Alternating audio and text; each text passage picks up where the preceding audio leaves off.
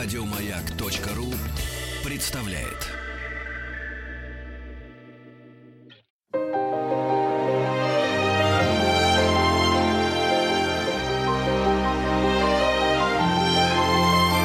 Антон Долин и его собрание слов. Здравствуйте, у микрофона Антон Долин. И сегодня наш эфир посвящен э, одному из самых удивительных персонажей э, советской литературы и вообще культуры, ну не только советской, но и русской, Евгению Шварцу. Драматург Евгений Шварц, также и прозаик, э, также и, можно сказать, исторический деятель и очень колоритная личность. Он родился 120 лет назад, 21 октября 1896 года. И сегодня мы будем говорить о нем с Елизаветой Исаевой, доцентом кафедры искусствоведения Театрального института института имени Щукина. Здрасте, Елизавета Ильинична. Здравствуйте, Антон. Давайте начнем вот с чего. Для большинства из нас Шварц – это автор театральных сказок. Для многих автор киносказок. Хотя он написал не такое большое количество сценариев, как пьес для театра, но все-таки многие его театральные пьесы более широко известны как фильмы. Вот Шварц сказочник. До какой степени это определение может быть действительно основным и такой отправной точкой для разговора о Шварце? Потому что мы же знаем, как много было в 20 веке персонажей, которых мы долго считали только сказочниками, будь то Маршак или Чуковский, и которые значительно шире чем амплуа детского писателя. Что вы бы сказали о Шварце? Кроме того очевидного факта, что его сказки уж точно никогда не были только детскими. Вот как ни странно, определения такие однозначные, они редко бывают правильными, но применительно к Шварцу сказать, что он сказочник изначально, это верно. Дело в том, что ведь он был сказочником просто по природе дарования. Долго искал свой путь в литературе. Он довольно поздно дебютировал, собственно, с драматургическими какими-то вещами. Но вот он он видел жизнь как сказочник. И в его дневниках там разбросаны заметки. Ой, как мне скучно писать с натуры, э, как все заиграл бы, если бы я чуток приврал. Или у него там описывается ветер, и он может вообразить себе, как-то это ветер такой, который там сдувает крыши с домов. То есть он так видел жизнь. И вот до тех пор, пока это не обрело вот воплощение, пока не нашелся режиссер, который это понял и дал ему возможность э, творить, то он как-то вот себя не находил. И вот, наверное, одно из самых таких недооцененных его произведений, то, что он не предназначал для печати изначально на самом деле, это его так называемые дневники-мемуары. Ну, дневники-мемуары – это то, что чаще отражает не эпоху или не только эпоху, а личность э, человека, который это пишет. Угу. Понятно, что в случае с Шварцем и то, и другое справедливо, угу. Но все-таки вы говорите не предназначено для публикации, если говорить, ну, для начала, о вещах опубликованных. Все-таки сборник Шварца, куда будут включены основные его сказочные произведения. Там э, «Сказка о потерянном времени» и э, «Два клена», и «Снежная королева», и э, там «Пастушка и трубочист», да, и, конечно же, и «Золушка», и «Дон Кихот», причислим его к сказкам, и «Дракон», и «Тень». Ну, вот те тексты, которые знают более-менее все. «Красная шапочка». Да. Будет ли этот сборник неполным без, например, его реалистических пьес? И у него есть даже пьеса, написанная, я сегодня, готовясь к эфиру, с удивлением это прочитал в соавторстве Зощенко. Я никогда ее не читал, не представляю себе, что Есть это такое. Такая, да. Вот. Или все-таки вот эти реалистические пьесы были какой-то не очень удачной попыткой выйти за пределы амплуа писательского или чем-то вынужденным, да, я просто не знаю истории появления этих угу. произведений, я только вижу, что вещи чисто реалистические есть у него и до начала его сказочного периода, в 20-х, в начале 30-х, и уже в поздние годы, где-то там в 50-х. Здесь, наверное, так бы я сказала, что его сборник должен быть двухтомник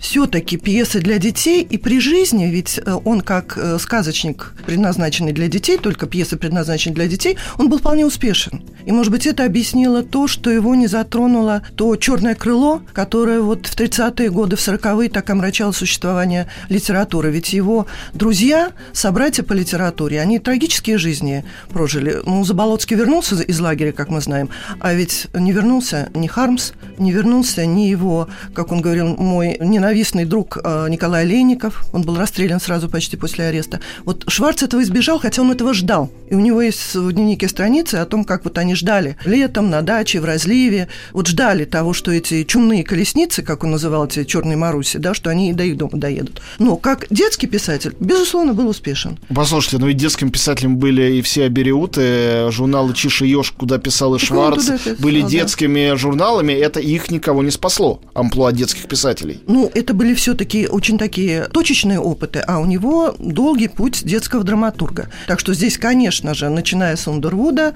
не очень удачная пьеса, во всяком случае, она сейчас дебютная уже не пьеса, пойдет, да, дебютная, да, 29-й год. А потом уже пошли и более успешные «Красная шапочка», и «Снежная королева», после Вани замечательные «Два клена», но он ведь написал четыре великих пьесы которые и сейчас живы, и, наверное, живы будут долго-долго. Давайте выдайте канон. Это Дра- дракон, это обыкновенное чудо, по, тень. По э, хронологии, да? Давайте. Это голый король 33-34, это тень 39 и премьера в 40-м, это дракон, который был в 44 году два раза сыгран на зритель, после чего запрещен. Поразительно, что он два раза был сыгран. Но это был зритель не широкий. И, все, рав... были... и все равно и все поверить равно. в это сложно. В это поверить сложно. Мне рассказывал Алексей Юрьевич Герман, как он э, в 80-х, когда закрыли его Лапшина, собирался ставить на сцене дракона, и как тогда это было сложно, когда это было уже опубликовано, поставлено, да. и все равно эта пьеса, она пугала всех. И мне кажется, она до сих пор пугает, по понятным Она причинам. и до сих пор пугает, потому что драконы меняются, конечно. Они ну, об этом могут, же и речь Да, они могут мельчать, но модель угадана настолько точно, а ведь он еще видел 300-летие Дома Романовых. То есть он драконов видел очень разных на протяжении своей жизни. Это точно. Но, и обыкновенное чудо вы не И имея в виду, конечно, обыкновенное чудо, это то, что на обсуждении дракона, когда его запрещали, он пообещал написать. Он пообещал написать чистую сказку. Вот четыре великих пьесы. Антон Павлович Чехов немногим больше, правда? Ну, я бы сказал, тоже четыре великих пять. пьесы. Но если Иванова считать, то будет Ну, 5. а вот мне он меньше нравится. Кажется, что он все-таки уступает четырем каноническим Четыре. текстам. Ну, если, как говорится, по канону, да, да не включая свои. И при этом дальше тогда просто э, список не постановок. Вот бывает список постановок пьес, а у Шорта список не постановок. Значит, «Голый король» при его жизни света не увидел. И даже само это название, он там колебался, «Пастушка и свинопас», там же несколько андерсонских сказок. «Голый король», ведь это установилось благодаря спектаклю «Современника». Угу. А это было через два года уже после его смерти. Он не увидел «Голого короля» на сцене. Тени ну, Конечно, повезло... только вот теперь можно было такую вещь поставить да, на сцене, это да, ясно. Да, и, и то там была целая цепь случайностей, которые позволили на эту пьесу выйти. Зато какой был хит? Зато был один из знаков оттепели. Конечно же. И Великий Евстигнеев там просто, конечно, ну, да, не люди, подражая. видевшие, говорили, что это вообще лучшая его роль. Сам случай на сцене. Я про кино не скажу, это сравнить невозможно. Не буду здесь с вами спорить. Да. Я вот просто ни не, за что. Не да. знаю, это слова очевидцев э, старого да. современника, которые знают, что и как. Да. Совпал и материал, и большое дарование. Тени больше повезло немножко, потому что он ее писал специально уже для Акимова, который вдохновлял и «Голову короля». И вообще говоря о Шварце, наверное, нужно справедливости ради человеческой сказать, что без такого режиссера, как Николай Акимов, может быть, вот этого Шварца великих четырех пьес не было бы. Потому что это он его заставлял это писать, он подталкивал, он воплощал, когда получалось. Хотя очень разные были дарования. И Шварц часто был недоволен тем, как э, Акимов его ставит, но он все-таки его ставил. Так что «Тень» вот э, удалось сыграть, это в сороковом году было. В сороковом году прошла премьера в апреле, но жизнь спектакля была недолго, потом ведь война началась, эвакуация и так далее, и так далее. А с «Драконом» история создания и запрещения «Дракона» – это пьеса отдельная просто. Угу. Просто отдельная пьеса, как все это шло. Ну, мы сейчас к этому всему перейдем. А давайте, раз уж мы немножко коснулись э, биографии Шварца, угу. еще поговорим немножко о том, как же все-таки случилось, если есть какое-то объяснение, кроме того, что вы дали, что он не был арестован, не был репрессирован, при том, что в отличие от очень многих своих соратников по детской литературе, детско-юношеской литературе, скажем, того периода, 20-30-х годов, он просто служил в рядах Белой армии, он был белогвардейцем. Кроме того, что он был явно вообще, как сказать, идеологически чужим, и из каждой его пьесы эта непокорность иерархиям и вертикалям власти, она просто лезет, mm-hmm. и не увидеть ее может только слепой. С этой точки зрения, там, тот же самый Булгаков, у которого было гораздо больше цензурных проблем, получается, ну, таким более, что ли, ортодоксальным советским драматургом, если смотреть на те его пьесы, которые шли на сцене при Сталине, чем Шварц, у которого везде какой-то нонконформизм торчит. Как же вышло, что он выжил и сохранился и прожил свою жизнь до конца. Не хочу сказать, что эта жизнь была легкой и безбедной, вовсе нет, но прожил ее, тем не менее, не в тюрьме и не на Колыме. Наверное, одна из загадок, потому что, повторюсь, ждал этого ждал. И более того, ведь тот один из парадоксов его личности, коль скоро уже затронули вопрос о Шварце вот как личности, как человеке, а он, безусловно, тоже один из персонажей эпохи, и вот в дневниках этот образ тоже возникает. Так вот, он ведь не был совершенно человеком такого бойцовского склада. Совершенно. И если говорить о его автопортрете в пьесах, то это не только герои, там, как ученый, Ланцелот и все такое прочее. А это, если помните, такой персонаж есть не самый главный – кот в драконе. Конечно. Который говорит, вы вызовете его на бой. Конечно, он вас победит. Но пока туда... А вдруг? Как-нибудь? Не так, так это. И а человеч... другой- человеческое отражение кота, его хозяин, архивариус Шарлемань. Безусловно, тоже Да. автобиографические какие-то черты в нем Да. есть. Поэтому не был абсолютно бойцом. И неоднократно э, говорил и писал о том, что он человек слабый, зависимый от чужого мнения. Еще одна черта его человеческая, совсем отрицательным персонажем. Цезарь Борджа в «Тени», который зависим от чужого мнения. Я вам нравлюсь? Вам нравится моя откровенность? Там, ну и так далее. Так вот, о своей зависимости от чужого мнения он тоже неоднократно писал, говорил. Это была такая известная вот его черта, что он тяжело переживал неудачу, вот плохое слово сказано о его пьесе, и уже все. Так что разбросаны вот эти черты, но в целом стержень человека не бойца. Но при этом вот какого-то абсолютно несгибаемого в тех ситуациях, когда невозможно переступить какую-то черту. Причем не только в творчестве. Здесь мы можем какие-то примеры найти. Ну Но- вот давайте поговорим не только о творчестве, вот о том... не только в творчестве. И здесь я прошу прощения, что я словами словами передам этот кусочек, но он вспоминает об аресте Николая Олейникова которым они дружны были с начала 20-х годов. Это долгие-долгие были отношения. И Олейникова арестовали в 1937 году. И вот он вспоминает их последнюю встречу. Это было лето, дача, там разлив и так далее. После этого начинаются обсуждения. Его вызывают и просят сказать что-нибудь плохое об Олейникове. Олейникову ведь уже не поможешь. Он ничего не может из себя выдавить. И кто-то из доброжелателей говорит, Жень, ну вы скажите, как э, из Олейникова у вас не выходили фильмы. Там Леночка Виноград, еще что И там есть фраза «Я стоял у этих тощеньких колонн и чувствовал, что ничего не могу сказать об Олейникове, хоть умри». Спасибо вот, большое. Вот этот Да. вот человек. У нас в гостях Елизавета Исаева. Мы говорим про Евгения Шварца. Маленькая пауза, и мы вернемся в студию, продолжим. Собрание слов с Антоном Долиным.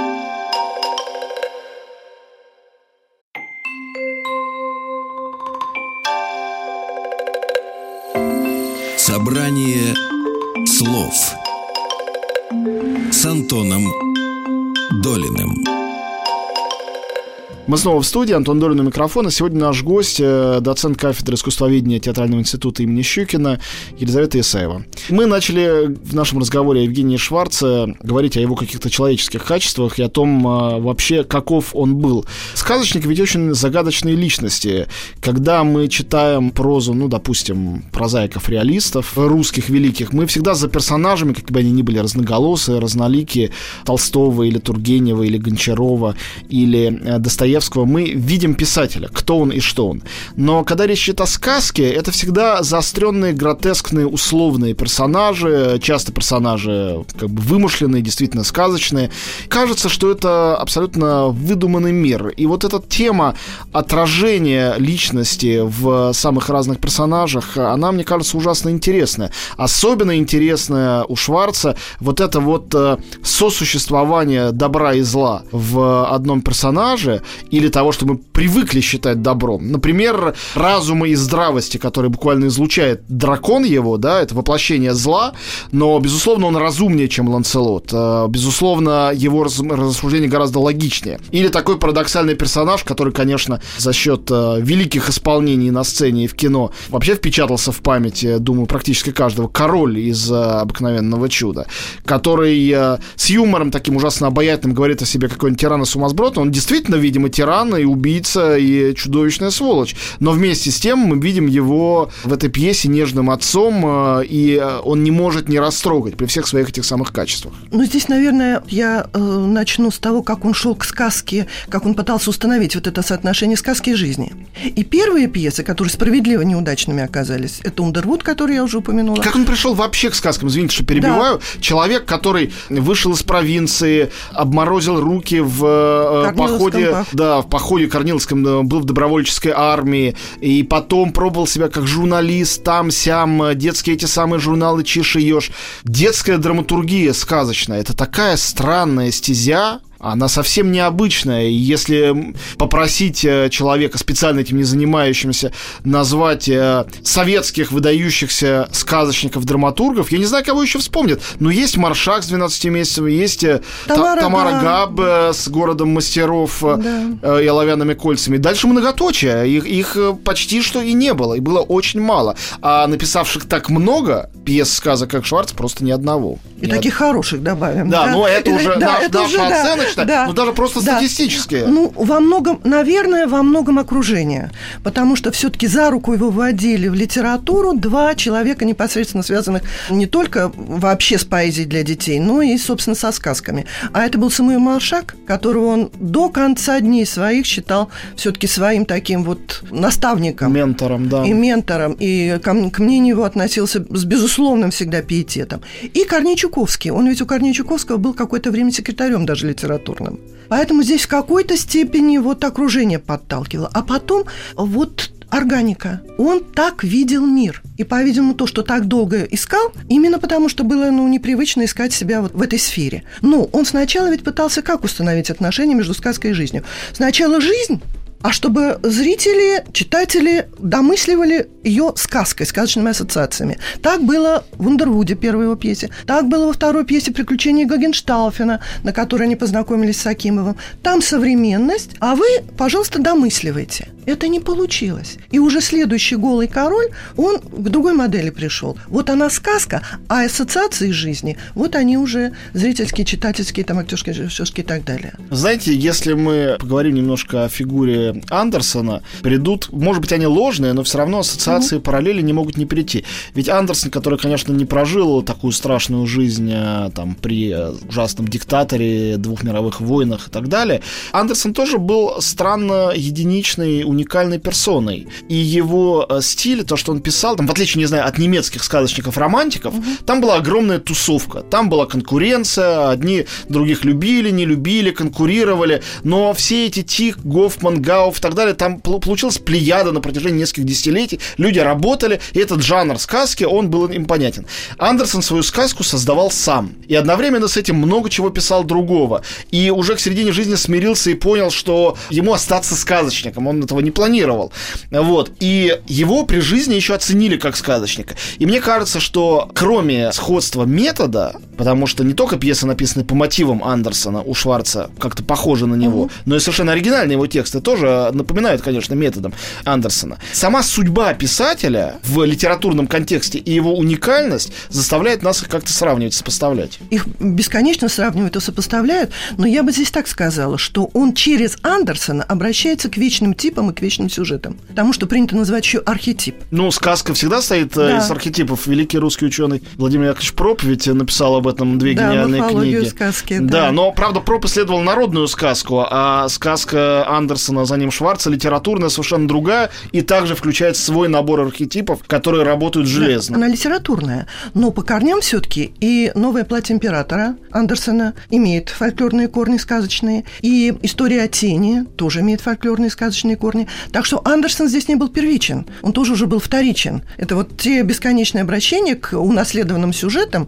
как их Веселовский называл, которые от литературы как-то вот никак не уходят. Ну, для того, чтобы немножко защитить э, наших героев Андерсона и Ашварца, да. я уточню для наших слушателей, что первичная сказка – это то, чего практически вообще не бывает, что у любой сказки, особенно у великих сказок, есть корни, которые восходят в глубокую, глубокую Конечно. архаику, и э, родоначальники европейской литературы литературной сказки. Джан Батиста Базили, которого недавно впервые перевели и издали, и Шарль Перро практически тоже ни одного сюжета из головы не выдумали. Мы сейчас прерываемся совсем ненадолго. Я напомню, что мы говорим о Евгении угу. Шварце. Маленький перерыв и возвращаемся. Антон Долин и его собрание слов.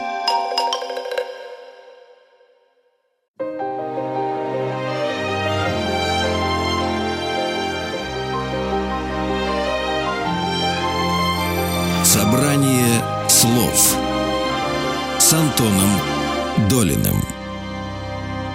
И мы снова в студии. Елизавета Исаева, доцент кафедры искусствоведения Театрального института имени Щукина. Сегодня у нас в гостях мы говорим про Евгения Шварца, 120 лет со дня его рождения. И начали говорить о Шварце и Андерсоне.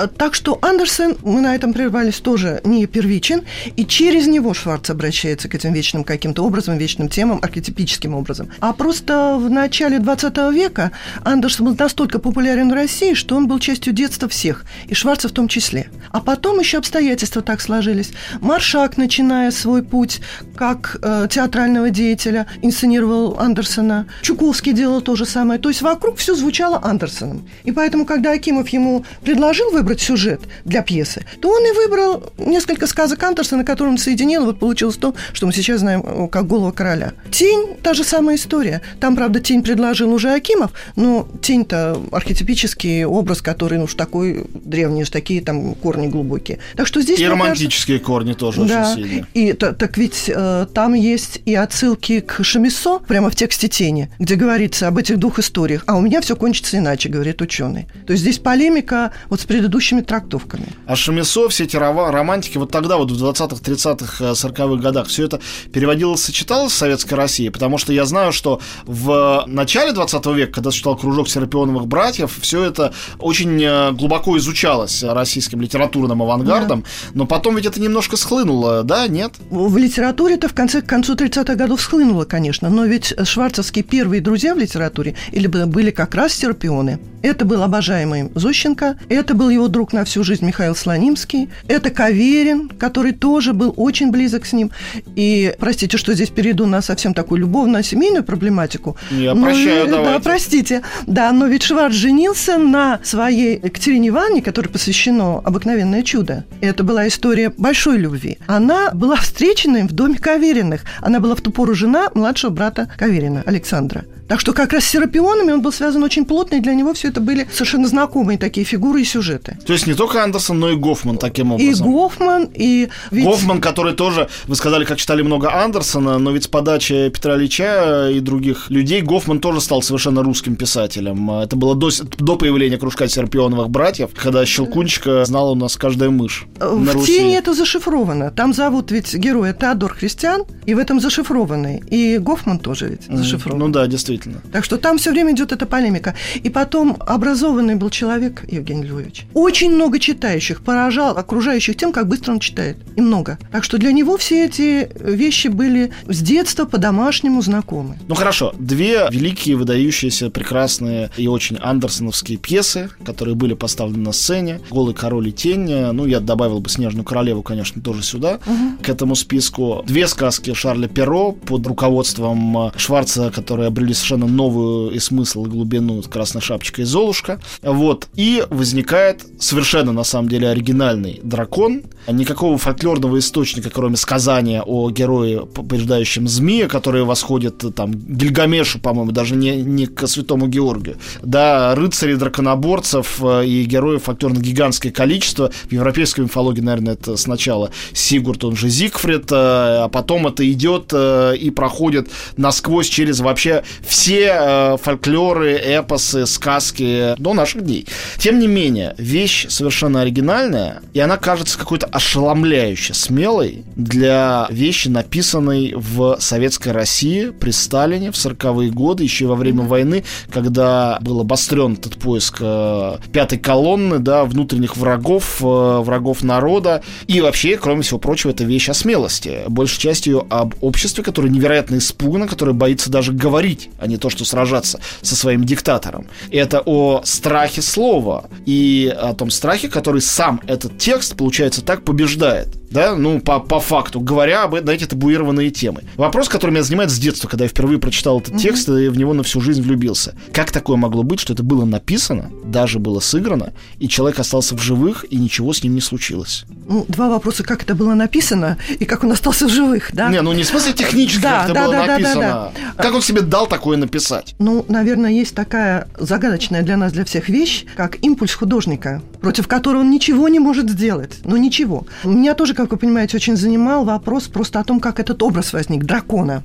Совершенно гениальный образ, которым вот все э, можно сочетать, да, что связано Он с этим абсолютно понятием. необычный, и у него да. нет никаких аналогов. Три разных нет. актера, три разных да. амплуа, три разные маски такие, если вспоминать о древнегреческом театре или театре да. Но, три разные маски одного зла, который является собой единоличного властителя этого городка. Вот никаких свидетельств нет о том, как родился вот этот образ, как самое первое зернышко возникло. И даже вот в этих дневниках мемуарах, где о многом можно прочитать, это большой такой подспорье для понимания Шварца. Ни Акимов тут не подсказывал. Вот это то, что называется словом гений, и все.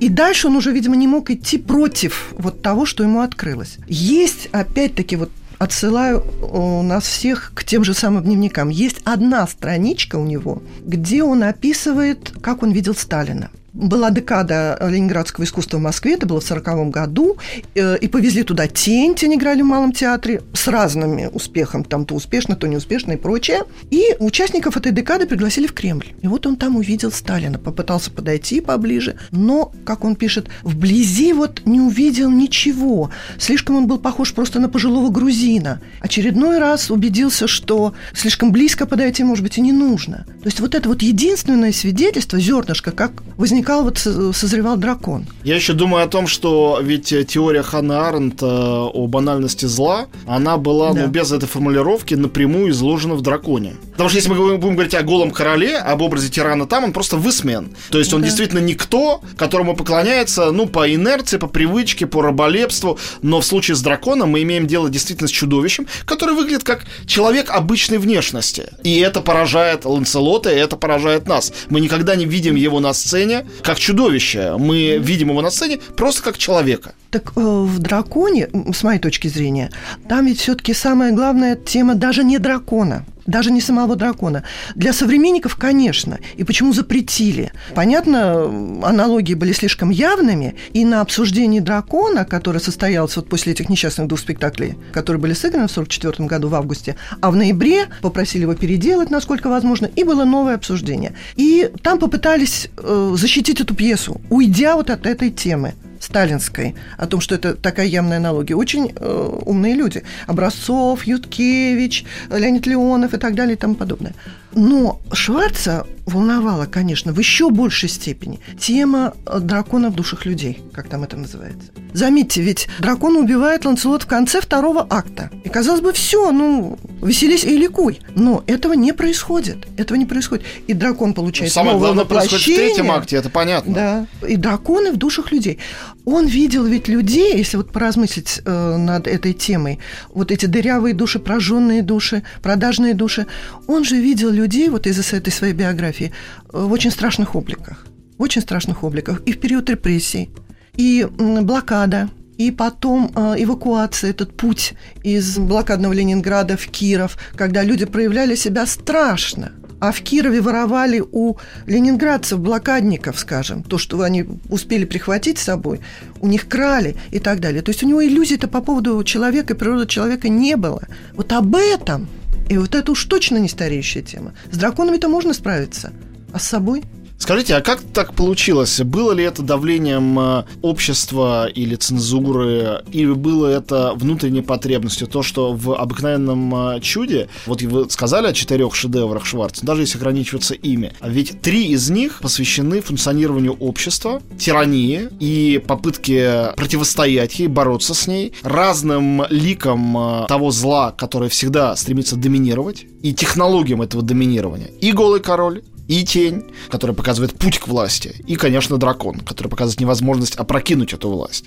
И вдруг обыкновенное чудо, вещь, где вообще об этом не идет речи, во-первых, а во-вторых, единственный персонаж, который э, эту власть воплощает, это положительный персонаж, или, во всяком случае, неоднозначный волшебник.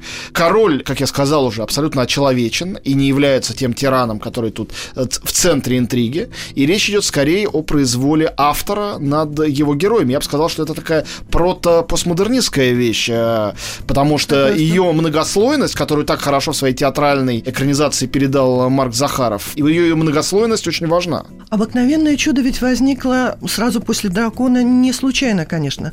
Э, я уже упомянула о том, что его всячески там уговаривали дракона переделать, и он добросовестно переделывал. Надо вам сказать, что черновых вариантов дракона шесть. И нельзя сказать, что один лучше другого. Это просто мысль идет в разных направлениях. Я бы так сказала, что это как в джазовой импровизации. Одну тему, но попытаться вот по-разному несколько представить. И вот это было роковое обсуждение для пьесы «Дракона» в Комитете по делам искусств, где пытались его защитить и просто увести вот разговор. И там он пообещал, видимо, и самому себе тоже. А вот теперь я напишу чистую сказку без всяких ассоциаций. Там ассоциаций огромное количество как но раз. без политических ее- ассоциаций. Да, ее частота в другом, она э, вне социальности. И даже образ короля или министра-администратора интересен тем, что поначалу они кажутся важными для интриги персонажами, а потом они оказываются едва ли не служебными, второстепенными в основной интриге, которая представляет собой взаимоотношения между творцом и его созданием, э, между волшебником и медведем, и взаимоотношения между двумя влюбленными.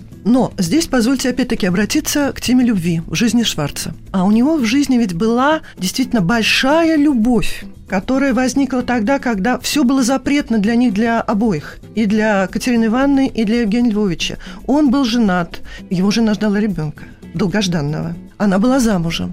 И тем не менее, вот в это лето для них обоих роковое 29 года, они через все прошли и соединились. Это было большое чувство. И, в сущности, «Обыкновенное чудо», посвященное Екатерине Ивановне Шварц, это его попытка объясниться ей в любви. Еще раз. Помните, там волшебник-то говорит, я захотел поговорить с тобой о любви, но я волшебник. И вот я придумал этих людей. Заметим, «Обыкновенное чудо», оно после «Дракона» он начал писать буквально на следующий месяц, в декабре 44 года, после того, как «Дракона» похоронили. Десять лет, в 54 году все это завершилось. То есть ему было уже, сколько посчитаем, да, под 60. И вот человек, которому под 60, не юный Ромео, пишет пьесу «Объяснение в любви», это дорогого стоит. Да, это какая должна быть любовь. С да? этим не поспоришь. Не поспоришь. Поэтому мне кажется, что здесь даже вот некие такие по скриптуму вот эти его администраторы, там короли, а любовь короля к дочке, попробую опять-таки перевести это на такие человеческие рельсы. У него же была одна единственная дочка, от которой он ушел, когда она еще не родилась. Но любил ее бесконечно. С Катериной Ивановной детей не было. И заметьте, что у него всегда дети в пьесах – это дочки. У Петра, Чезаре. хозяина гостиницы э, в тени, дочка Аннунциата. Все время дочки. Это Эльза, дочка это, Шарлемана, э, Эльза, да. дочка Это его любовь к дочке. У нас в гостях Елизавета Исаева, доцент кафедры искусствоведения Театрального института имени Щукина. Мы говорим э, о творчестве Евгения Шварца, прекрасного драматурга и сказочника, 120 лет со дня его рождения. Мы сейчас ненадолго остановимся и вернемся в студию совсем скоро. Антон Долин и его собрание слов.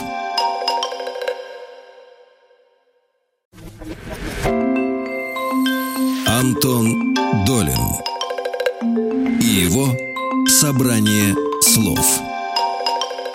И мы снова в студии завершаем разговор о Евгении Шварце.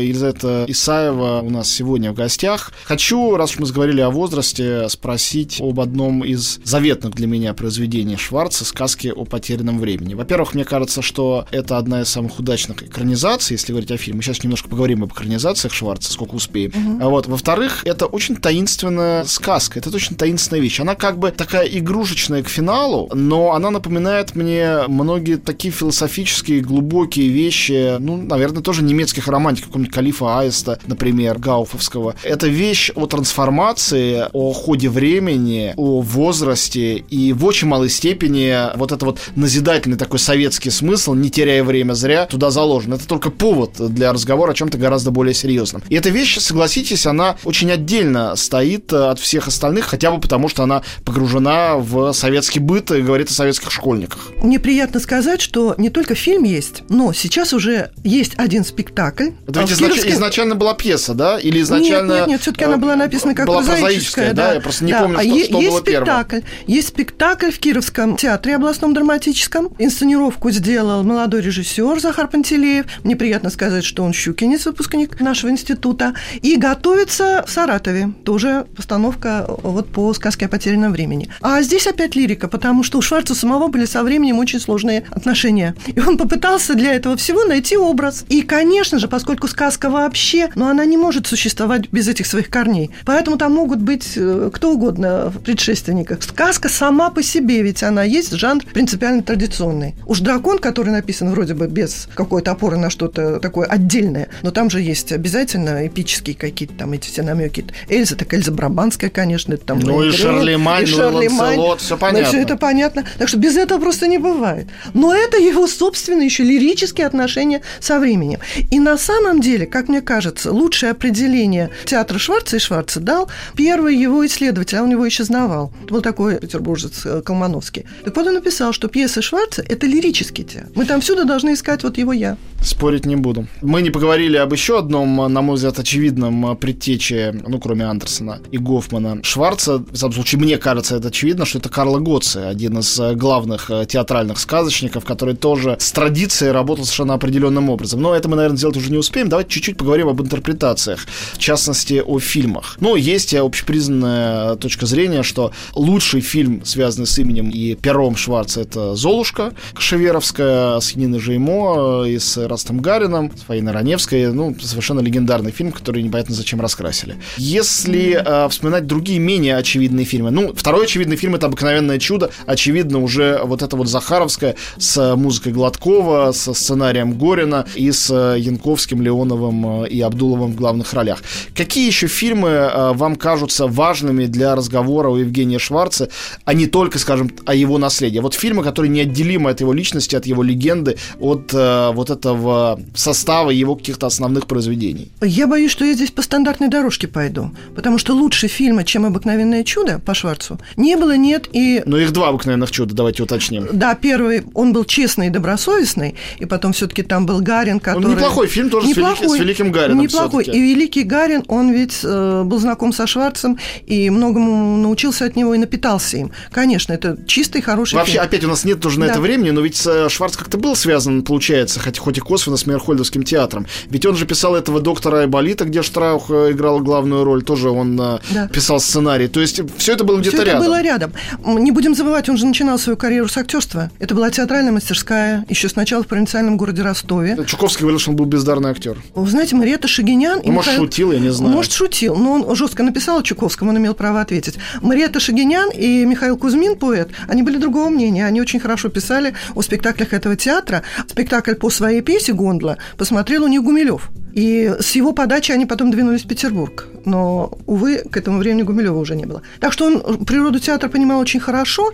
Принцессу Турандот подозреваю, что видел, потому что он читал свою пьесу «Приключения Гогенштауфена» тогда, когда Турандот была еще на сцене. Вот, так что этому всему был совершенно не чужд, всем этим веянием, течением и так далее. Ну хорошо, «Обыкновенное чудо» и «Золушка». А Какие-то есть еще фильмы, которые, с вашей точки зрения, вот э, в этот канон шварцевский обязательно должны войти для человека неравнодушного вообще к этому художнику и сказочнику? Если говорить о фильме «Убить дракона», то, конечно, он фильм хороший, и Марк Захаров плохих фильмов просто не делает, не снимает. Фильм стал гораздо лучше со временем, согласитесь. Когда он только вышел, он э, какое-то легкое разочарование вызвал. У меня, во всяком случае, точно, я хорошо это помню. Но сейчас он кажется пророческим во многих вещах, и кое-какие сцены решены там, э, ну, скажем, очень современно в сравнении с тем, как они слегка архаично читаются в тексте Шварца. То есть Захаров кое-что там провидел. Провидел. Он плохо не снимал. Но это, это не фильм потрясения, какое есть обыкновенное чудо. А как человек все-таки театральный, я бы обратила внимание на постановки Шварца. И хотелось бы, чтобы их было больше. Вот драконов сейчас, ну, где-то 3-4 по стране. И, не, есть в- и Питер. ни, ни в Москве, ни в Питере нет. есть в Питере дракон, не очень удачный, так скажем, там Мигицко, знакомый вам актер играет. Но есть очень хороший дракон в Рязани. Это три часа езды. И молодой режиссер там попытался, осмелился чуть-чуть переделать Шварца. И у него получилось. Потому что у него там спектакль начинается, когда молодой человек, занавес еще закрыт, кричит «Я убью его! Я убью его!» дракона. То есть предполагается, что его возлюбленная должна вот быть жертвой. И его потом утихомиривают, потому что вот решили Эльзу и так далее. Это живые совершенно вещи.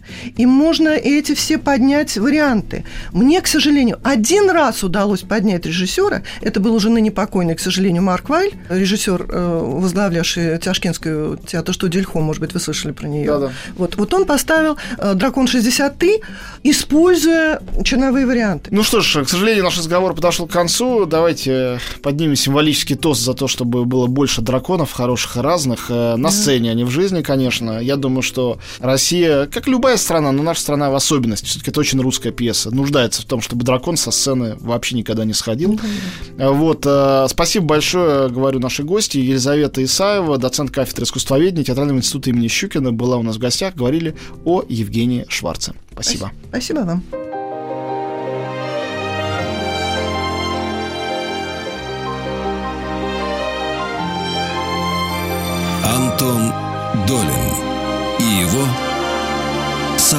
Собрание слов. Еще больше подкастов на радиомаяк.ру